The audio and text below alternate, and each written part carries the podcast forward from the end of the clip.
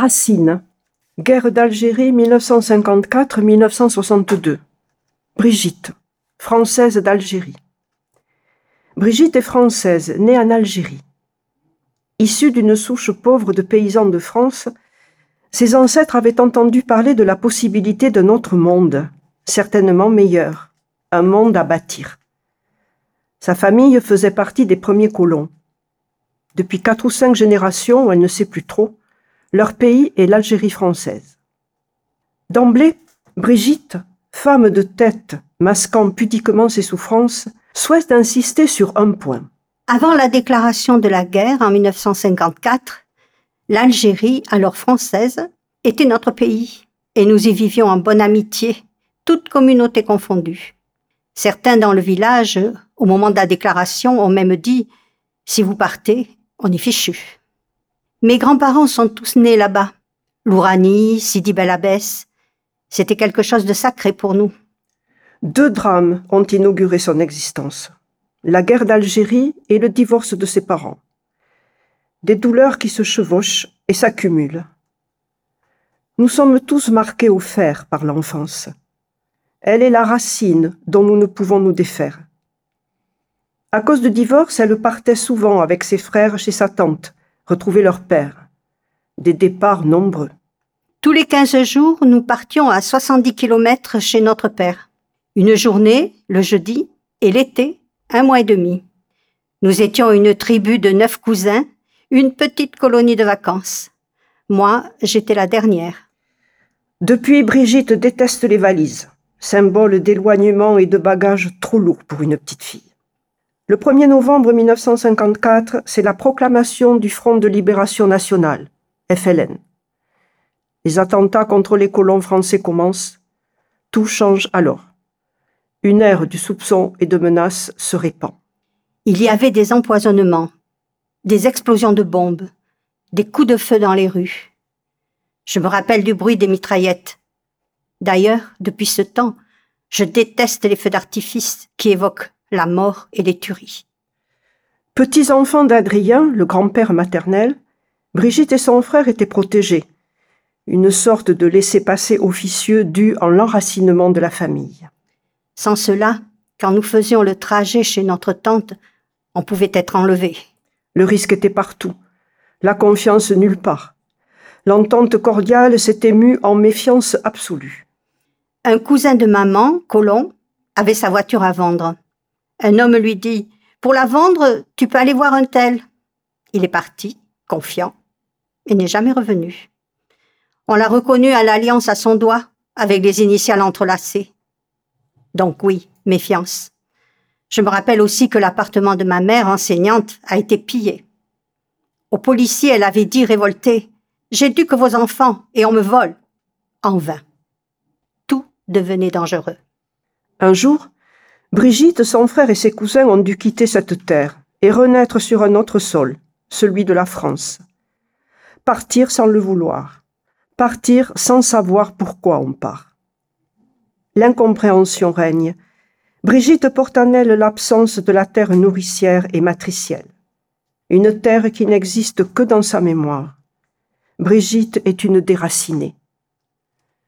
La vie brasse les souvenirs et efface les traces.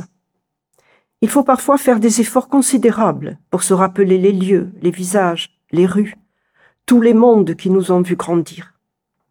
Brigitte, elle, se souvient de chaque ruelle, de la maison de son grand-père Adrien, du village de sa tante où elle retrouvait ses cousins, de la rue Gambetta. Des sensations réconfortantes mais aussitôt effrayantes. Tout a disparu. Un seul souvenir manque à l'appel, la traversée, le départ. Le noir est passé par là. L'obscurité s'est faite plus épaisse. Une amnésie essentielle est certainement nécessaire pour répondre à la vie et redessiner un itinéraire. Avancer, comme on dit. Ne pas s'arrêter. Prendre le large et laisser au loin, dans les vagues et les brumes, des parties de soi. On a gommé cette vie de l'enfance. Je n'ai plus mes racines. Elles se sont éparpillées en chemin. Des années plus tard, son frère et sa cousine lui ont rappelé la traversée. C'était un 22 juin 1962, m'ont-ils dit. Un voyage de deux jours. Il faisait chaud. On avait droit à une valise par personne. Au début, nous étions dans des cales, puis le mari de ma cousine a réussi à obtenir une cabine. Mais moi, je ne me souviens de rien. La mère n'avait pas pu partir avec eux.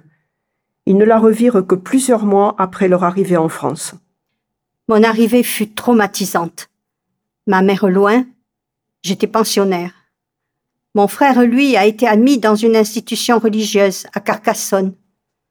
Pendant un an, j'ai été détestée de tous, jalousée et seule. J'étais en quarantaine. Mon frère subissait aussi les insultes et menaces de la part de ses camarades. Le mal, disent-ils, dépasse les frontières et la fracture s'aggrave. En France, les colons ne sont presque rien. Mes grands-parents ont acheté une maison en France. Nous les rejoignions les week-ends. Eux qui n'avaient connu que l'Algérie et cultivé toute leur vie la terre sont moqués. On les conseille pour la simple culture de carottes. Une insulte et un mépris. Certains Français parlaient en patois pour les exclure des discussions. Alors pour les défendre avec mon frère Yvon, nous parlions en anglais. Mon grand-père ne disait rien, mais il y a des silences émouvants. La France n'était pas prête à nous accueillir. Et il lut la déclaration du général de Gaulle. Je vous ai compris.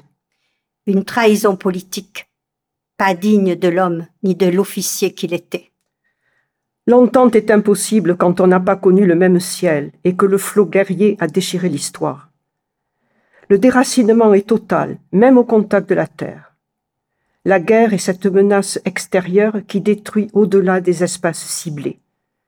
Elle déclenche en cascade des douleurs et des déchirures et des regrets. Pour mes grands-parents, la guerre était une erreur. La colonisation aussi. Toute une vie de construction est détruite. Tout l'héritage s'est écroulé, effondré. Tout est rasé. Aujourd'hui, que reste-t-il? Il reste le regret de ne pas y être retournée avec son mari et ses enfants. Aussitôt, Brigitte ajoute. Ceux qui y sont allés ont été déçus. Il n'y a plus rien. Que des ruines. La vie que j'ai connue n'existe plus.